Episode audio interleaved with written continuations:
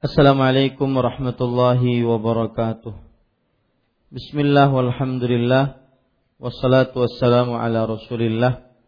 Alhamdulillah kita bersyukur pada Allah Subhanahu wa taala pada malam ini Selasa malam Rabu 12 Rabiul Tsani 1438 Hijriah kita kembali memulai kajian rutin yaitu kajian Sirah An-Nabawiyah sejarah Nabi Muhammad sallallahu alaihi wasallam yang sudah terputus selama. Salawat dan salam semoga selalu Allah berikan kepada Nabi kita Muhammad sallallahu alaihi wa ala alihi wasallam pada keluarga beliau, para sahabat, serta orang-orang yang mengikuti beliau sampai hari kiamat kelak.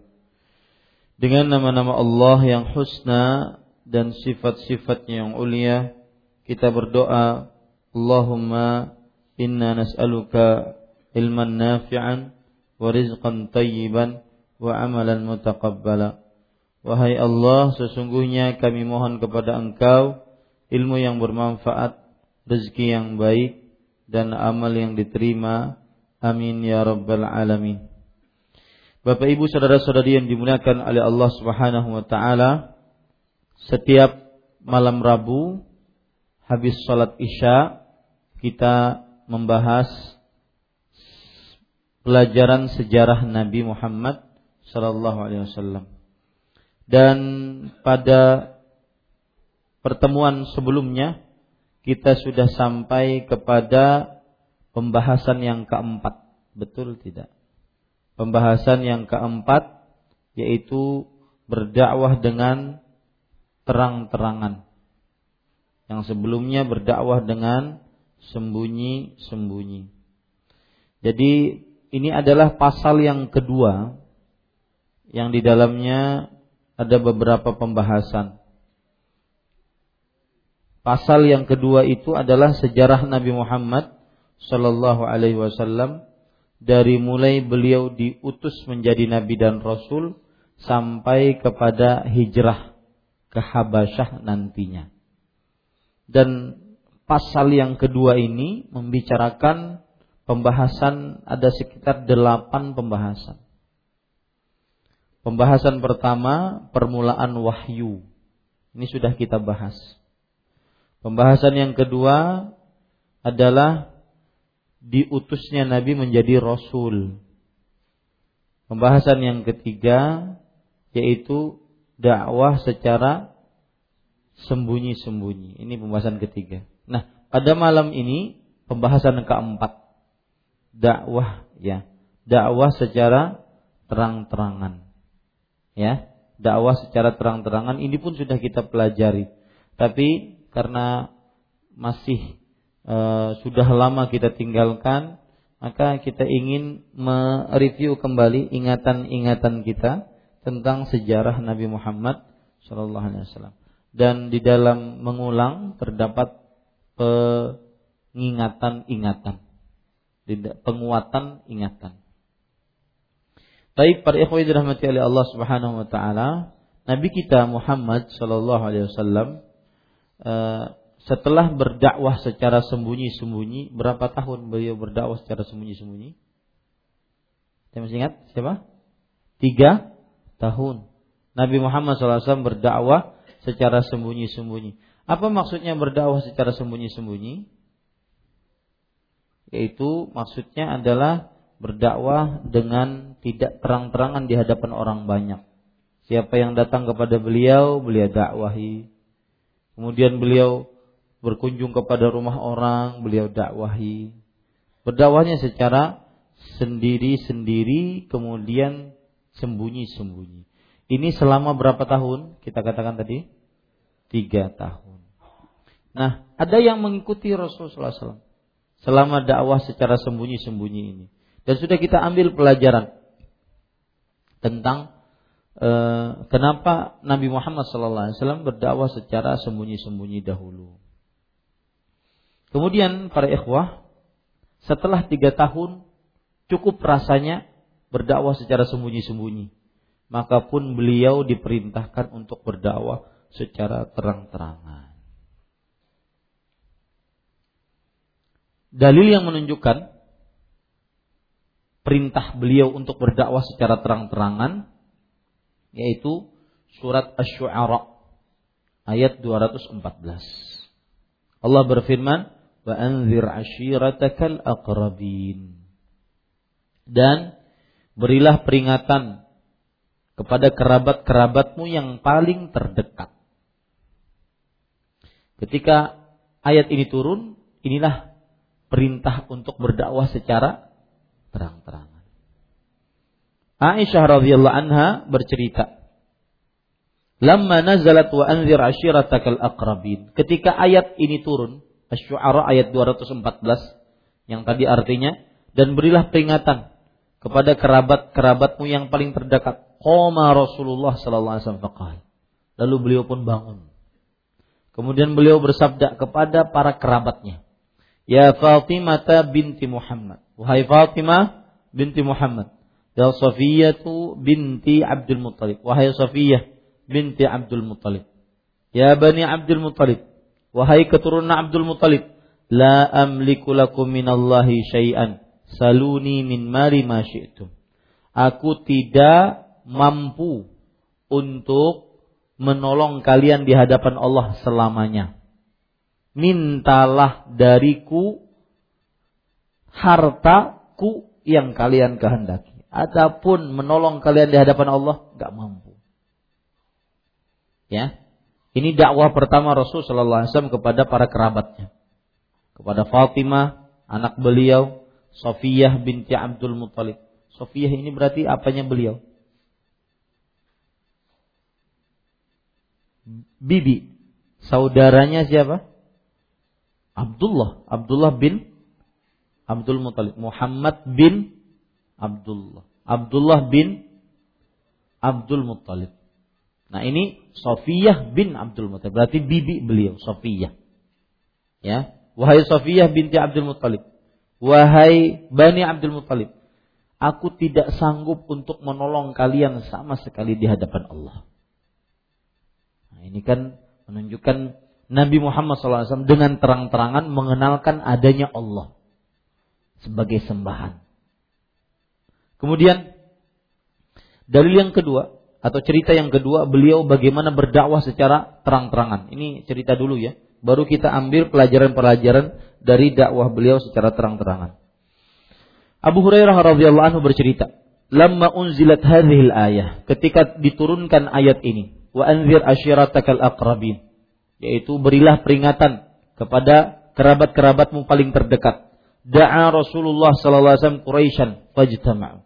Rasulullah sallallahu alaihi wasallam mengumpulkan orang-orang Quraisy. Quraisy itu apanya beliau? Quraisy. Siapa nama asli Quraisy? Fihir. Nama aslinya siapa? Fihir. Kalau tidak salah kakek Nabi yang ketujuh.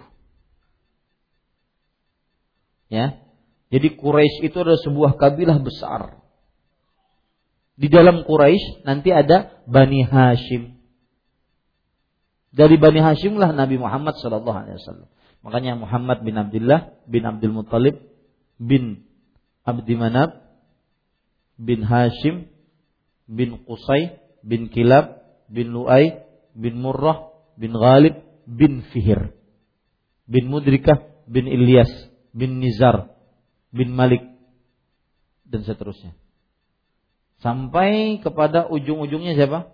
Keturunan apa? Nabi Adnan eh, sampai ke ujung-ujung kepada Adnan. Sampai Adnan keturunan Nabi siapa? Ismail. Nah ini Nabi Muhammad SAW mengumpulkan Quraisy. Jadi keluar, kerabat beliau dari kakek yang ketujuh besar. Fajtama'u, lalu kumpullah. Fa'ammal Semuanya pada kumpul. Yang jauh, yang dekat semuanya kumpul. Faqal. Lalu Nabi berkata, Ya Bani Ka'ab ibn Lu'ay. Wahai keturunan Ka'ab ibn Lu'ay. Anqidhu anfusakum minan nar. Wahai Bani Murrah ibn Ka'ab.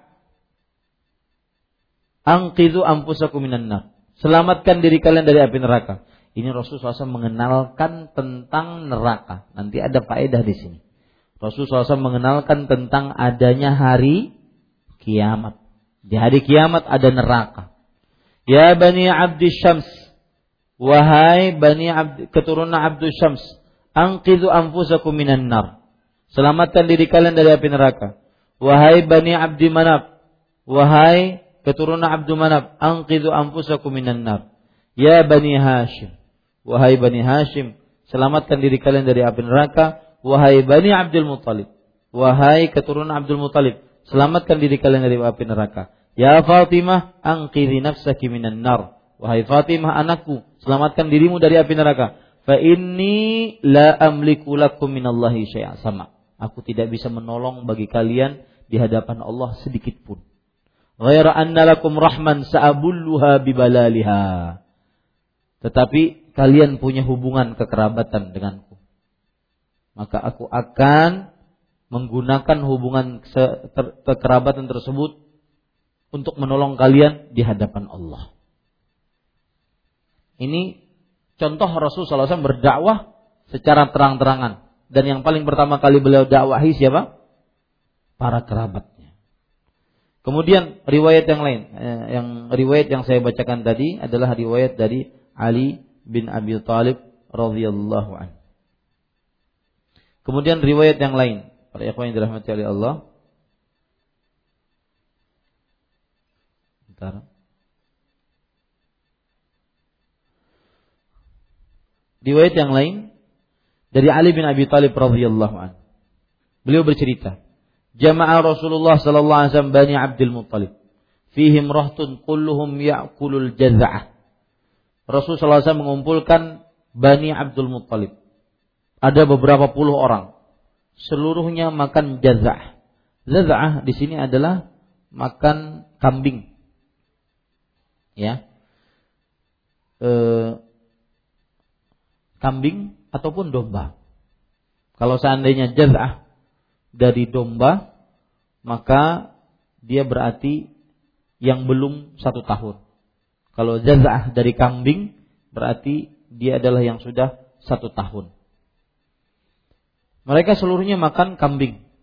Wa yashrabul farq dan minum minuman eh, gelas dengan gelas besar. Maksudnya mereka orang-orang yang kaya, yang berada. Mereka orang-orang terkenal. Qala fasana alahum muddan min ta'amin fa'akalu hatta syabi'u. Maka Rasulullah SAW membuat makanan satu mud. Satu mud itu sebegini. Dua telapak tangan orang dewasa normal. Ini satu mud. Ya, satu mud. Nabi Muhammad SAW bikin makanan. Gandum satu mut, beliau bikin makanan. Orang yang puluhan orang tadi cukup sampai kenyang. Wabaqiyat ta'amu kama huwa lam yamus dan tetap makanannya seperti seakan-akan belum pernah disentuh. Berarti ini apa? Mukjizat. Aneh luar biasa. Mukjizat. Thumma da'a bi ghamrin. Lalu beliau memanggil atau minta diada, didatangkan kendi kecil, tempat air minum kecil. Kemudian beliau tuangkan kepada mereka seluruhnya. Mereka seluruhnya minum hatta rawau sampai hilang hausnya. Wa baqiya syarabu ka'annahu lam yumas.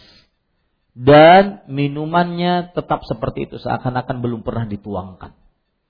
Ini juga berarti apa? mukjizat.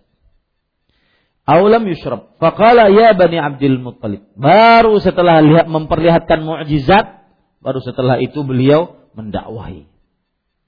Wahai Bani Abdul Muttalib, inni bu'istu lakum khasah wa ilan nasi ammah.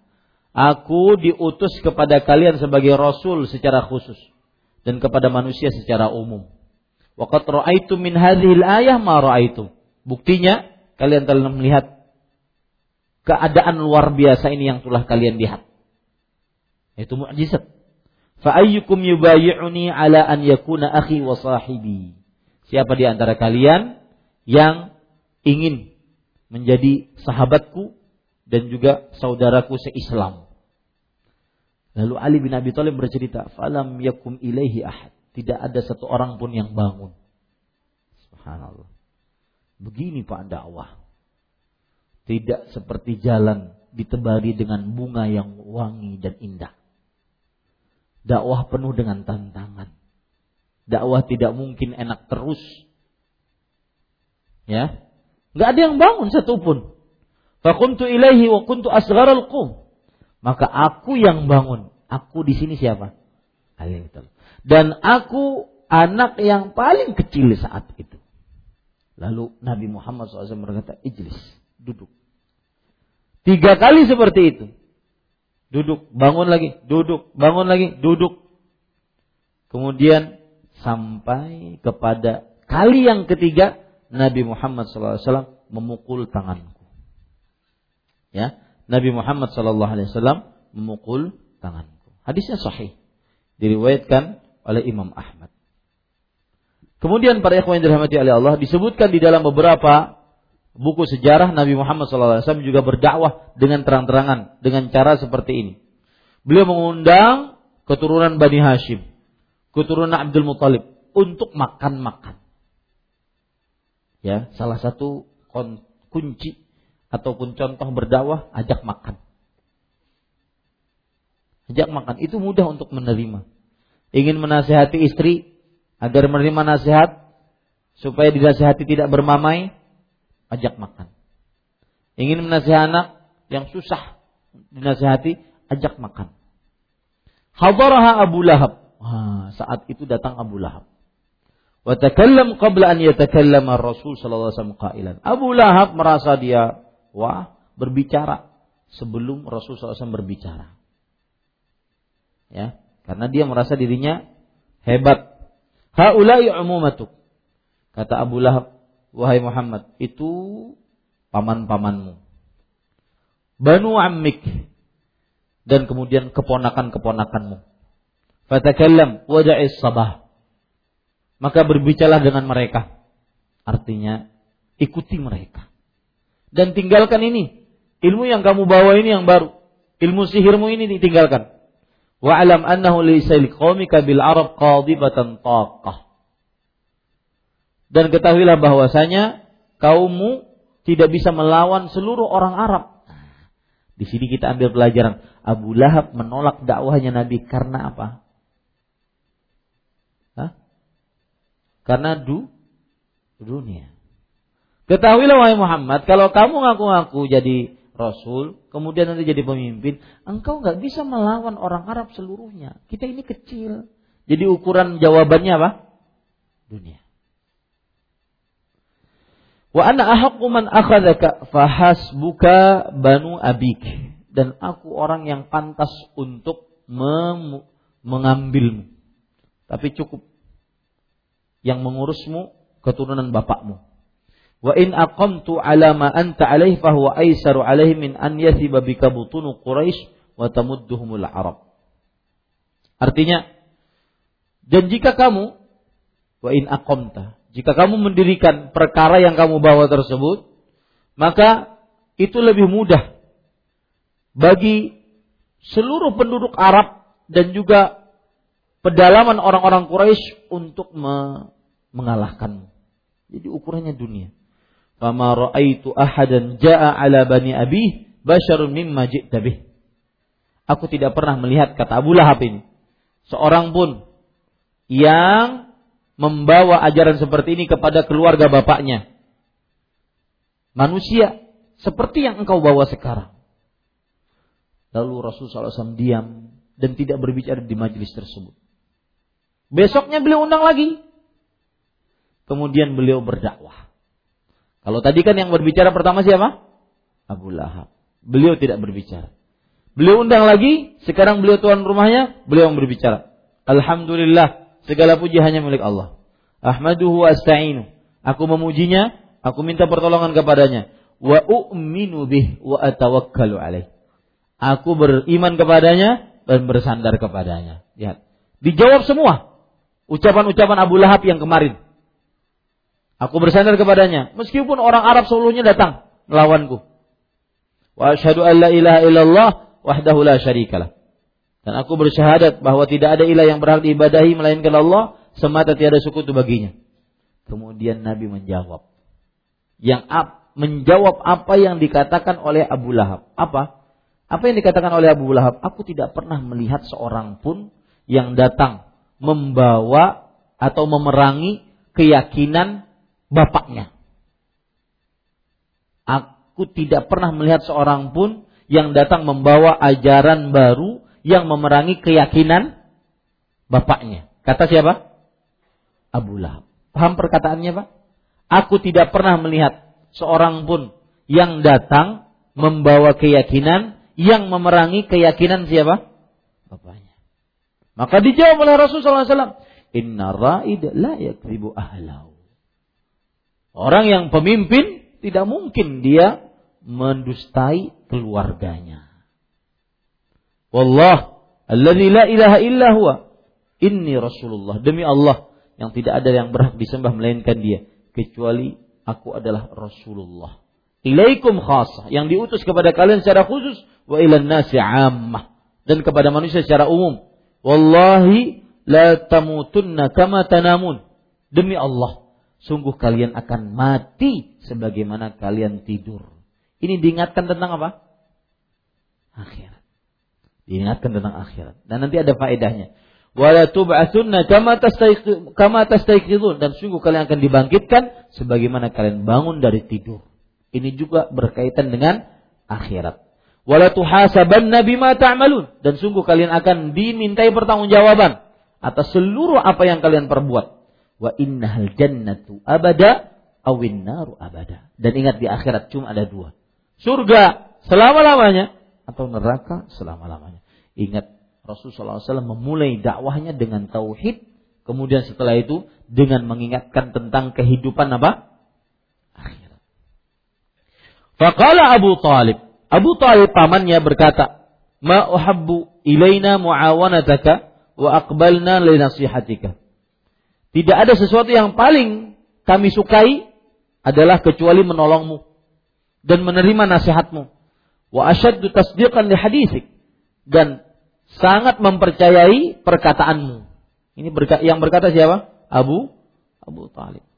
Wa haula'i banu abik mujtami'una wa innama ana ahadum ghaira anni asra'um ila ma tuhib. Itu adalah keturunan bapak-bapakmu. Paman, bibi, keturunan bapakmu semua. Mereka berkumpul untuk menolongmu dan aku termasuk orang yang paling menolongmu. Aku termasuk orang yang paling bersegera untuk menolongmu terhadap sesuatu yang kamu sukai, yaitu menyampaikan agama Islam. Makanya Abu Talib di akhirat kelak, meskipun beliau tidak masuk Islam, tetapi di akhirat kelak beliau adalah mendapatkan du, uh, apa namanya siksa yang paling ringan, paling ringan aja paling pedih. Ya. Malima umirta. Lalu jalanlah. Perintahkan sesuai dengan apa yang diperintahkan kepadamu.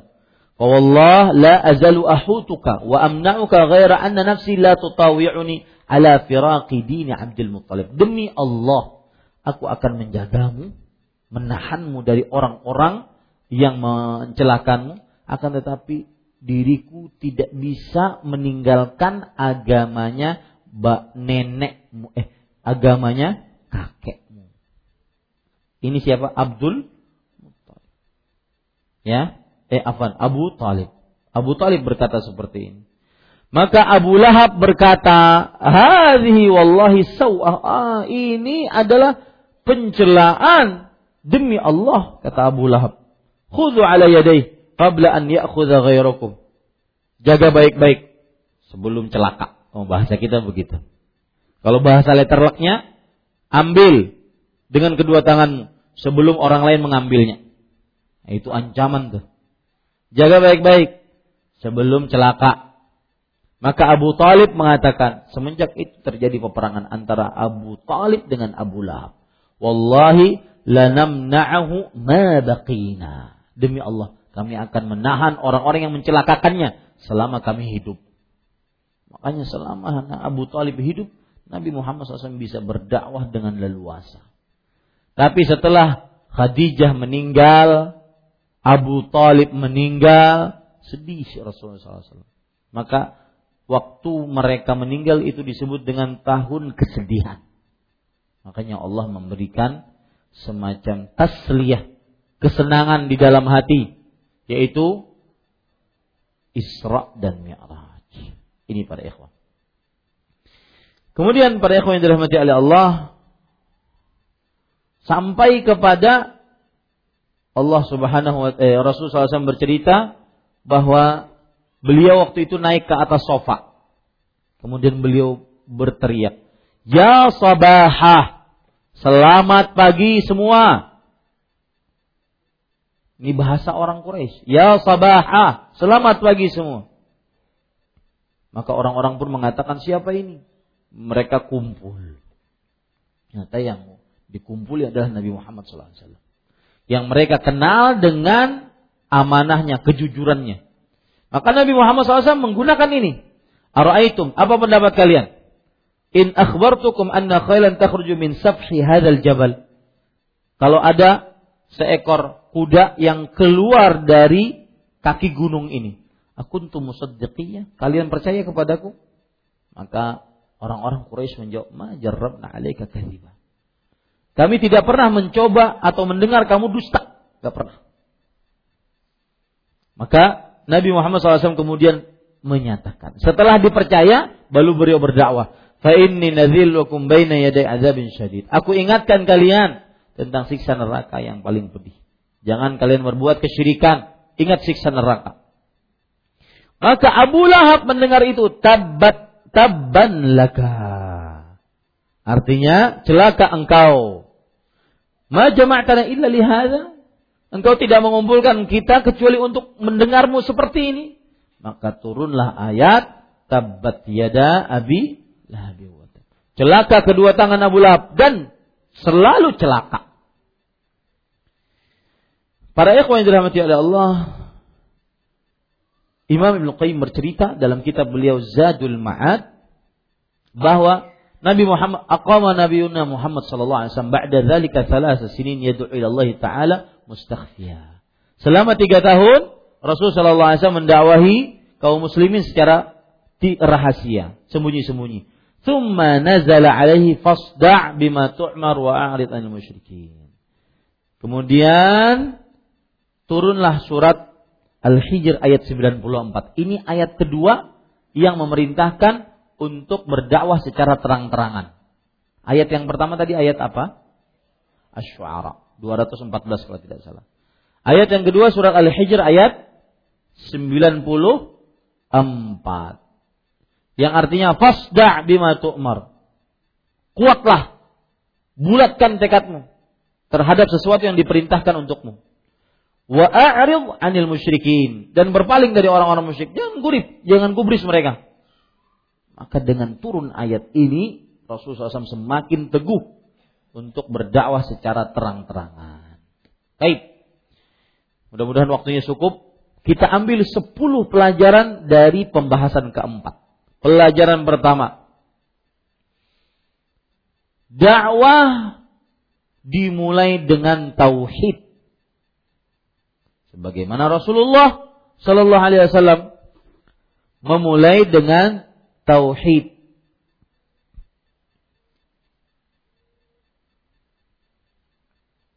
Bagaimana firman Allah dalam surah Al-Anbiya ayat 35. "Wa ma arsalna min qablika min rasulin illa nuhi ilaihi annahu la ilaha illa ana fa'budun." Dan tidaklah kami mengutus sebelummu seorang rasul kecuali kami berikan wahyu kepadanya. Apa wahyunya? Bahwa ia harus menyeru kepada seluruh umatnya tidak ada ilah yang berhak diibadah melainkan aku maka sembahlah aku. Kenapa dimulai dengan tauhid? Seorang pendakwah dimulai dengan tauhid sebagaimana Rasulullah SAW memulai dengan tauhid. Maka karena orang yang bertauhid maka amalnya akan baik. diterima oleh Allah Subhanahu wa taala. Sedangkan orang yang tidak bertauhid amalnya akan ditolak, dijadikan debu yang berterbangan. Ini para ikhwan yang dirahmati oleh Allah Subhanahu wa taala. Dan ada perkataan menarik, Pak. Buruknya kesyirikan. Ya. Perkataan menarik. Walamma kana al-musyriku khabith khabith al-unsur, khabith al-zat, lam tathurin naru khubthahu bal law kharaja minha la'ada khabithan kama kana kal kalbi idza dakhala al-bahra thumma kharaja minhu falidzalika harrama Allah 'ala al-musyrikil jannata ketika orang musyrik zatnya busuk.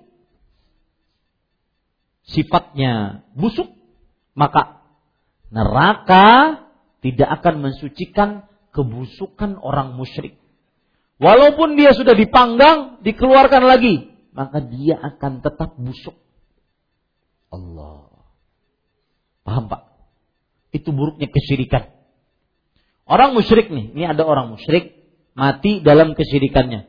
Di akhirat dia dimasukkan ke dalam neraka. Dikeluarkan lagi. Kira-kira sudah suci belum? Tidak suci. Sama buruk seperti seperti semula. Seperti anjing dimasukkan ke dalam lautan. Air, airnya banyak. Apakah membersihkan dia dari najis liurnya? Tetap najis, apa? Tetap liurnya adalah najis mukhalaf. Tetap anjing yang diharamkan untuk dimakan. Ya, ini para ikhwah. Perumpamaan yang sangat luar biasa. Anjing dimasukkan ke dalam sumur atau ke bukan laut, uh, sumur, lautan. Bagus nih jadikan judul kajian anjing masuk lautan.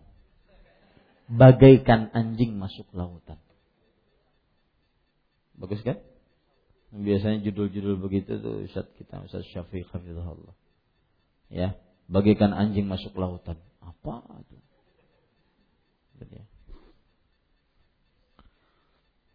Atau api pun tidak bisa mensucikannya. Ternyata orang musyrik masuk api neraka, keluarkan tidak bisa mensucikannya. Itu buruknya kesyirikan. Maka hendaklah bertauhid, dimulai dengan tauhid. Faedah yang kedua.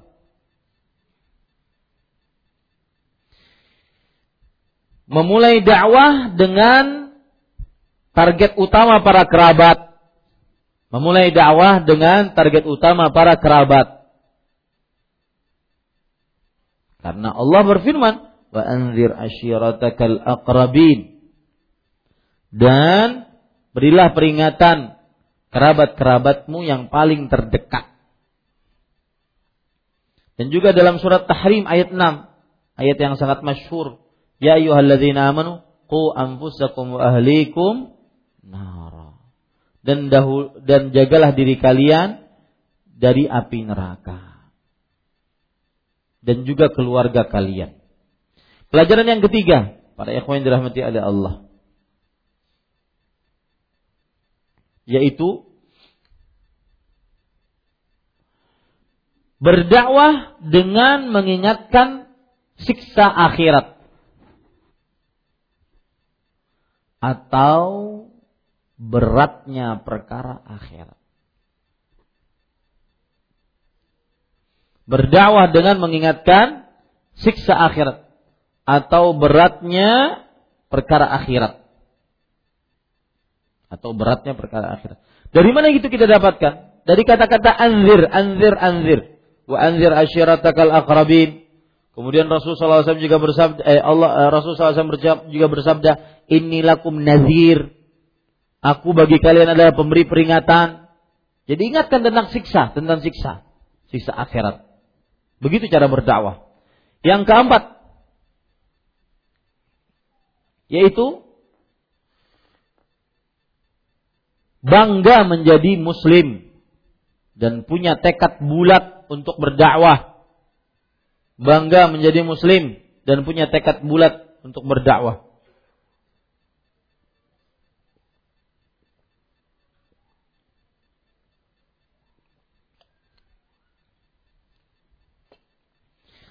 Sebagian orang kadang-kadang malu dengan Islamnya malu bersolawat, malu berpakaian yang muslim.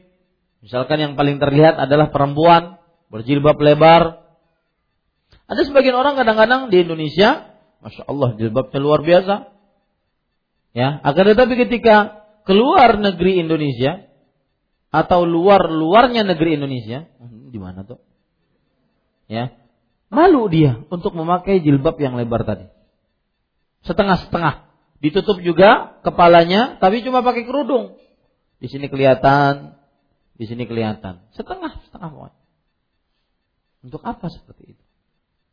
Ya, harus tidak boleh kita malu dengan Islam kita. Sholat di waktu sholat, meskipun di tengah-tengah uh, di tengah-tengah orang-orang musyrik. Karena mungkin di negara musyrik yang minoritas Islam, kita jarang mendapati uh, apa namanya prayer room, sholat tempat untuk sholat jarang, sulit untuk mendapatinya. Saya waktu di Jepang mau sholat harus daftar. Ya, sholat di mall harus daftar. Nanti dapat eh, daftar itu fungsinya untuk mendapatkan password masuk tempat sholatnya. Pakai password masuk tempat sholat. Pian membayangkan di masjid Imam Syafi'i pakai password kayak apa? Ini bujuran kejadian. Alhamdulillah bersih dan luas. Ya. Tapi kan seperti itu coba. Daftar pakai password. Ya. Kalau passwordnya lupa, nggak bisa masuk.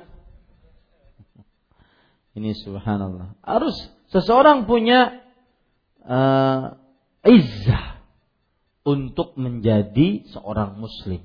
Punya kemuliaan untuk menjadi seorang muslim.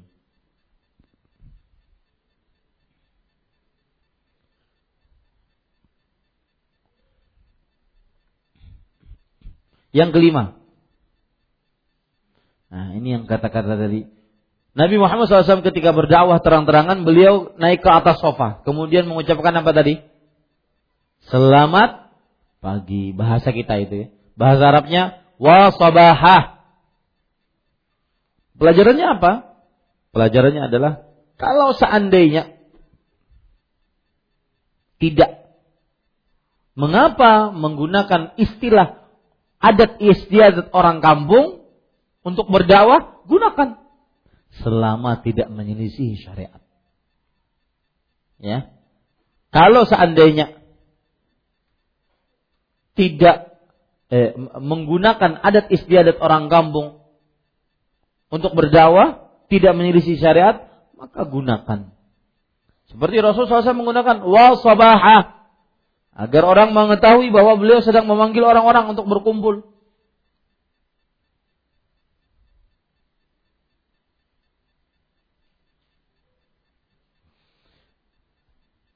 Uh, orang Arab jahiliyah dahulu ingin ngumpulin orang mudah. Dia berteriak seperti itu, "Wa sabaha, selamat pagi, selamat pagi." Cuma ada lanjutannya dan itu yang tidak dikerjakan oleh Rasulullah sallallahu Kenapa? Karena menyelisih syariat. Apa itu? membuka baju telanjang bulat kemudian beliau siram pasir pada tubuhnya. Dulu orang Arab jahiliyah seperti itu. Ingin ngumpulin orang agar didengar orang, maka dia memanggil selamat pagi. Kemudian dia buka baju, kemudian dia siram atau kucurkan pasir-pasir tanah-tanah di tubuhnya. Agar orang mendengar perkataannya. Wah ini penting nih, sampai telanjang penting nih berarti. Nah itu tidak dilakukan oleh Rasulullah SAW. Beliau cuma mengatakan apa? Wasabah. Selamat pagi. Artinya boleh menggunakan istilah mereka, eh, tetapi yang terlarang tidak dilakukan. Yang keenam.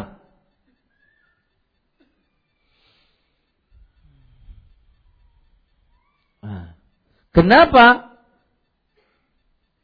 yang pertama kali atau lebih tepatnya hikmah Bukan kenapa, hikmah. Abu Lahab pertama kali yang menolak dakwah. Nah, siapa yang tahu hikmahnya? E, apa namanya? Mencoba-coba tahu hikmah. Apa hikmahnya? Kira-kira. Kenapa pertama kali yang menolak dakwah Abu Lahab? Hikmahnya apa? Hah? yang didakwakan oleh Rasulullah adalah agama Allah. Ada sambungan. Beliau ini tahu sambungan kalau disambung sedikit lebih bisa dipahami. Maksudnya apa? Ada yang bisa menambah? Bahwa yang dibawa oleh Nabi Muhammad SAW itu adalah agama yang benar. Bukan agama keluarga. Bukan untuk meninggikan derajat keluarga. Makanya yang menentang pertama kali siapa? Abu Lahab. Oh berarti benar. Ini bukan karena urusan keluarga ini. Nah gitu loh. Kalau yang e, menerimanya seluruhnya keluarga, ah ini sekongkol ini. Ingin mengambil kepemimpinan saja ini. Tapi ketika yang menentang pertama kali keluarganya bahkan, maka ini menunjukkan bahwa hikmahnya dakwah Rasulullah itu memang dakwah yang benar, bukan dakwah untuk mengambil kekuasaan keluarga. Kemudian, faedah yang ketujuh. Seorang pendakwah pasti mendapatkan ujian. Seorang pendakwah pasti mendapatkan ujian. Sebagaimana Abu Lahab mengatakan kepada manusia di depan manusia seluruhnya pada waktu itu, "Tabban laka ma jama'tana illa lihada?" Celaka engkau wahai Muhammad. Apakah engkau tidak mengumpulkan kami kecuali untuk ini? Pasti dihina. Ya, pasti dihina. Yang kedelapan. Di dalam surat Al-Masad. Apa itu surat Al-Masad? Surat apa? Tabat yada. Ya, orang Banjar biasanya menyebutnya surat tabat yada. Ya lah? Surat tabat yada. Jadi yang dikenal nama asli suratnya nggak dikenal. Namanya surat tabat yada tuh bang. Ya, nama aslinya sebenarnya surat apa? Al-Masad. Ya, Al-Masad atau Al-Lahab. Taib. Pelajar uh, yang kedelapan yaitu dari surat Al-Masad terdapat mukjizat Al-Quran.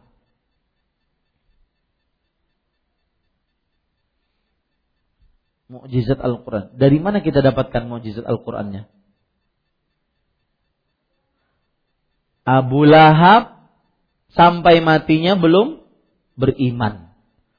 Turun surat Al-Masad yang menyebutkan di dalamnya saya selanaran zatalah api akan membakar Abu Lahab. Api yang menyala-nyala akan membakar Abu Lahab. Padahal Abu Lahab masih hidup. Kalau seandainya ada orang, eh ada Abu Lahab mengatakan, wahai Rasulullah sini, saya bersyahadat. Berarti surat yang engkau bawa itu salah. Tapi subhanallah, sampai meninggalnya Abu Lahab tidak beriman.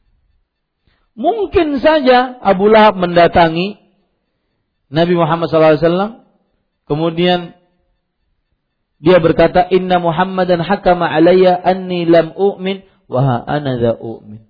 Muhammad SAW dengan uh, pembicaraannya yang dibuat-buat bahwa aku tidak beriman, sekarang aku beriman. Ternyata tidak. Sampai matinya tidak beriman. Maka ini menunjukkan Al-Quran adalah benar-benar murni firman Allah bukan buatan Nabi Muhammad. Kemudian yang kesembilan ini menarik. Saya paling suka dari faedah sepuluh ini yang kesembilan. Apa? Yaitu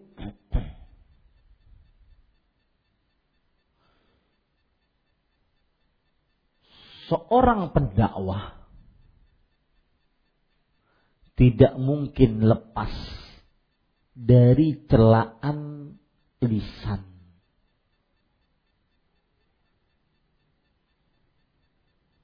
Seorang pendakwah dan ketika Anda menulis kata pendakwah bukan hanya seorang ustadz yang sekarang berbicara di depan Anda, ngajar di masjid, enggak. Kita yang mendakwahkan manusia mungkin di jalan sama teman, sekantor, ya, yang mendakwah tidak mungkin lepas dari celaan lisan. Apa buktinya? Allah berfirman di dalam surat Al-Hijr ayat 95. Inna kafainakal mustahzi'in. Sesungguhnya kami telah mencukupi engkau dari orang-orang yang mencelakmu. Para ikhwah yang dirahmati oleh Allah Subhanahu wa taala Begini penjelasannya. Penjelasannya menarik begini. Misalkan ada seorang ustadz. Anggap ini gelas ini ustadz. Kata kata orang yang mempunyai kekuasaan, tenang aja. Pian berdakwah aja. Jangan urus urusan yang lain, dakwah aja. Kalau ada yang macam-macam, memukuli pian, menendangi pian, mengusir pian, kami siap menjaga. Tetapi yang siap menjaga tadi tidak akan mampu menjaga orang yang mencela ustadz ini. Paham maksud? Makanya Allah memakai kata-kata mustahzi, yaitu mencela, mencaci, menghina. Karena kalau mungkin musuh ingin memukuli sidin, mungkin ada yang menjaga. Tetapi yang menjaga ini sulit untuk menjaga siapa?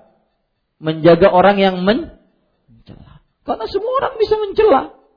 Bahkan mungkin orang yang terdekat sekalipun. Ya, kerabat kita terdekat, orang tua, adik, kakak, paman, bibi, keponakan mencela kita.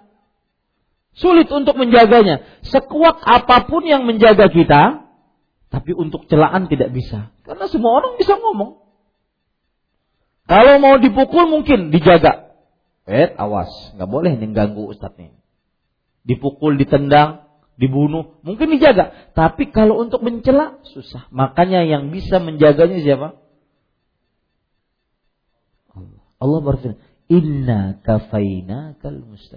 Kami cukupkan engkau dari orang-orang yang mencela. Dan di sini lihat, Allah tidak berfirman, kami larang darimu orang-orang yang mencelamu. Enggak. Celaan tetap ada. Tetapi Allah berfirman apa? Kami cukupkan. Artinya orang mencela hati Rasulullah tetap tenang. Ini para ikhwah. Jadi di sini Allah berfirman tidak memakai kata-kata inna namna'uka. Kami akan menahan orang yang mencelamu. Enggak. Celaan pasti datang. Tetapi Allah mengatakan inna kafainaka. Kami cukupkan untukmu. Artinya mencela siapa pun orang tidak akan menggores hati Rasulullah SAW. Lihat Pak. Ya. Kalau Ustadz ini mempunyai dekengan. Malah sebenarnya kalau bandar dekengan. Dekengan artinya pe, apa namanya? Pengawal, pemimpin, uh, apa? Bodyguard lah ya dekengan. Mungkin kalau ustadznya mau ditonjok dia dihalangi oleh dekengan ini. Kalau mau ditendang dihalang, kalau mau dibunuh dihalangi oleh dekengan ini. Tetapi dekengan ini tidak bisa menjaga orang yang ingin mencelak si ustadz itu. Apalagi sampai membanding-bandingkan. Ustadz Fulan dengan Ustadz Fulan. Ya akhi semua mempunyai kapasitas masing-masing. Ya. Abu Bakar tidak bisa disamakan dengan Umar. Utsman tidak bisa disamakan dengan Ali.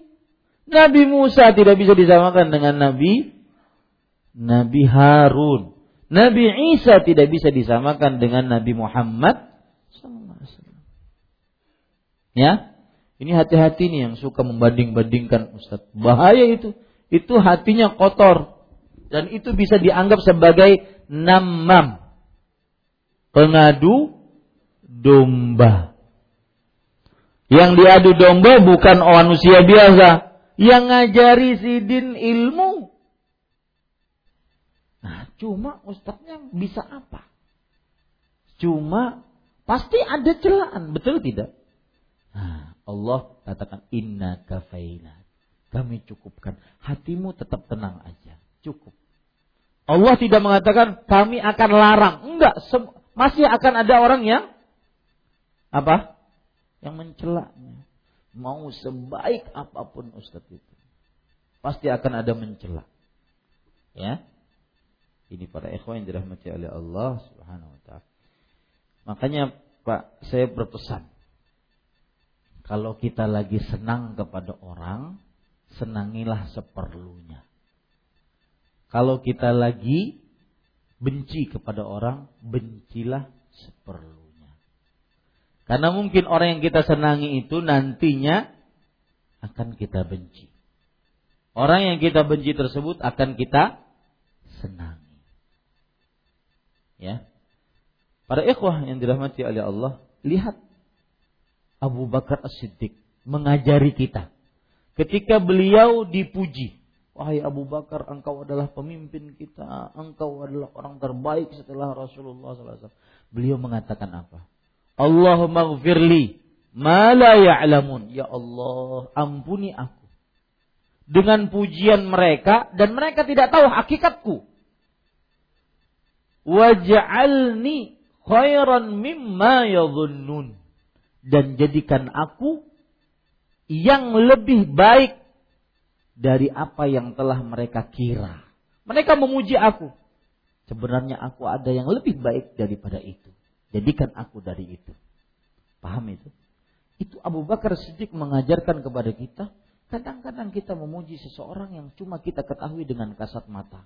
Permasalahan selanjut, sebelum, sesungguhnya tidak tahu sebenarnya. Ya, Oh si fulan baik, si fulan nggak baik. Oh kalau si fulan itu begini, dia tuh begini. Ya, sebenarnya dia kan tidak tahu hakikatnya bagaimana. Yang sudah bermuamalah dengan orang itu baru yang tahu. Sebagaimana dikatakan oleh Umar bin Khattab, yang sudah berpergian tahu hakikatnya. Yang sudah bermuamalah dengan duit tahu hakikatnya. Ini para ikhwan yang dirahmati oleh Allah Subhanahu. Makanya Rasulullah SAW bersabda, "Ahbib habibaka haunan ma asa an yubghidhaka yawman ma wa abghid baghidhaka yawman ma asa an yuhibbaka yawman ma." Cintai seperlunya, mungkin dia akan menjadi musuhmu pada suatu hari. Temani seperlunya, cintai seperlunya, eh, eh, apa? Musuhi seperlunya, mungkin dia akan menjadi temanmu pada suatu hari. Ini pelajaran indah saya menarik sekali. Karena di sana terdapat pelajaran-pelajaran yaitu semua orang yang berdakwah pasti akan dicela. Mungkin ada yang menjaga secara fisik tapi celaan tidak. Maka bersabarlah. Mau orang celah, mau bukan urusan. Yang penting kita berdakwah. Mau orang membanding-bandingkan bukan urusan. Ya. Kemudian yang terakhir ini juga pelajaran yang paling saya sukai dari kisah ini yaitu jika ada masalah yang menyesakkan dada cepat-cepat ambil air wudhu sholat dua rakaat. Apa dalilnya? Itu surat al-hijr ayat 97 sampai 98 walaqad na'lam sungguh kami telah mengetahui annaka yadhiqu sadruka bima yaqulun. Bahwa sesungguhnya kamu sempit hatimu wahai Muhammad SAW Akibat ucapan mereka mencela Nabi Muhammad SAW. Tapi kalau sudah sempit hati, akibat dicela orang, apa yang dilakukan? Jangan dibalas, jangan. Ya, jangan dibalas, Pak. Di pasar, di sering kan saya dapat pertanyaan tuh, Ustaz, saya difitnah orang, Ustaz. Ustaz, teman sekantor selalu memfitnah saya, sudah dinasihati berapa kali, masih saja memfitnah. Maka jangan dikubris. Ya, fasabbih bihamdi rabbik wa kum minas sajidin. Maka puji Allah dan sholatlah. Jadilah orang-orang yang sujud. Ini para ikhwan yang dirahmati. Itu obat tatkala hati sesak, sempit dada gara-gara dicela orang. Ambil air wudhu, sholat. Ya, mudah-mudahan bermanfaat. Insya Allah pada pertemuan yang akan datang kita akan masuk kepada pembahasan yang kelima yaitu sikap kaum Quraisy terhadap dakwah Nabi Muhammad sallallahu alaihi wasallam secara terang-terangan. Kita cukupkan dengan kafaratul majlis. Subhanakallah bihamdik asyhadu an la ilaha illa anta astaghfiruka wa atubu ilaik. Wassalamualaikum warahmatullahi wabarakatuh.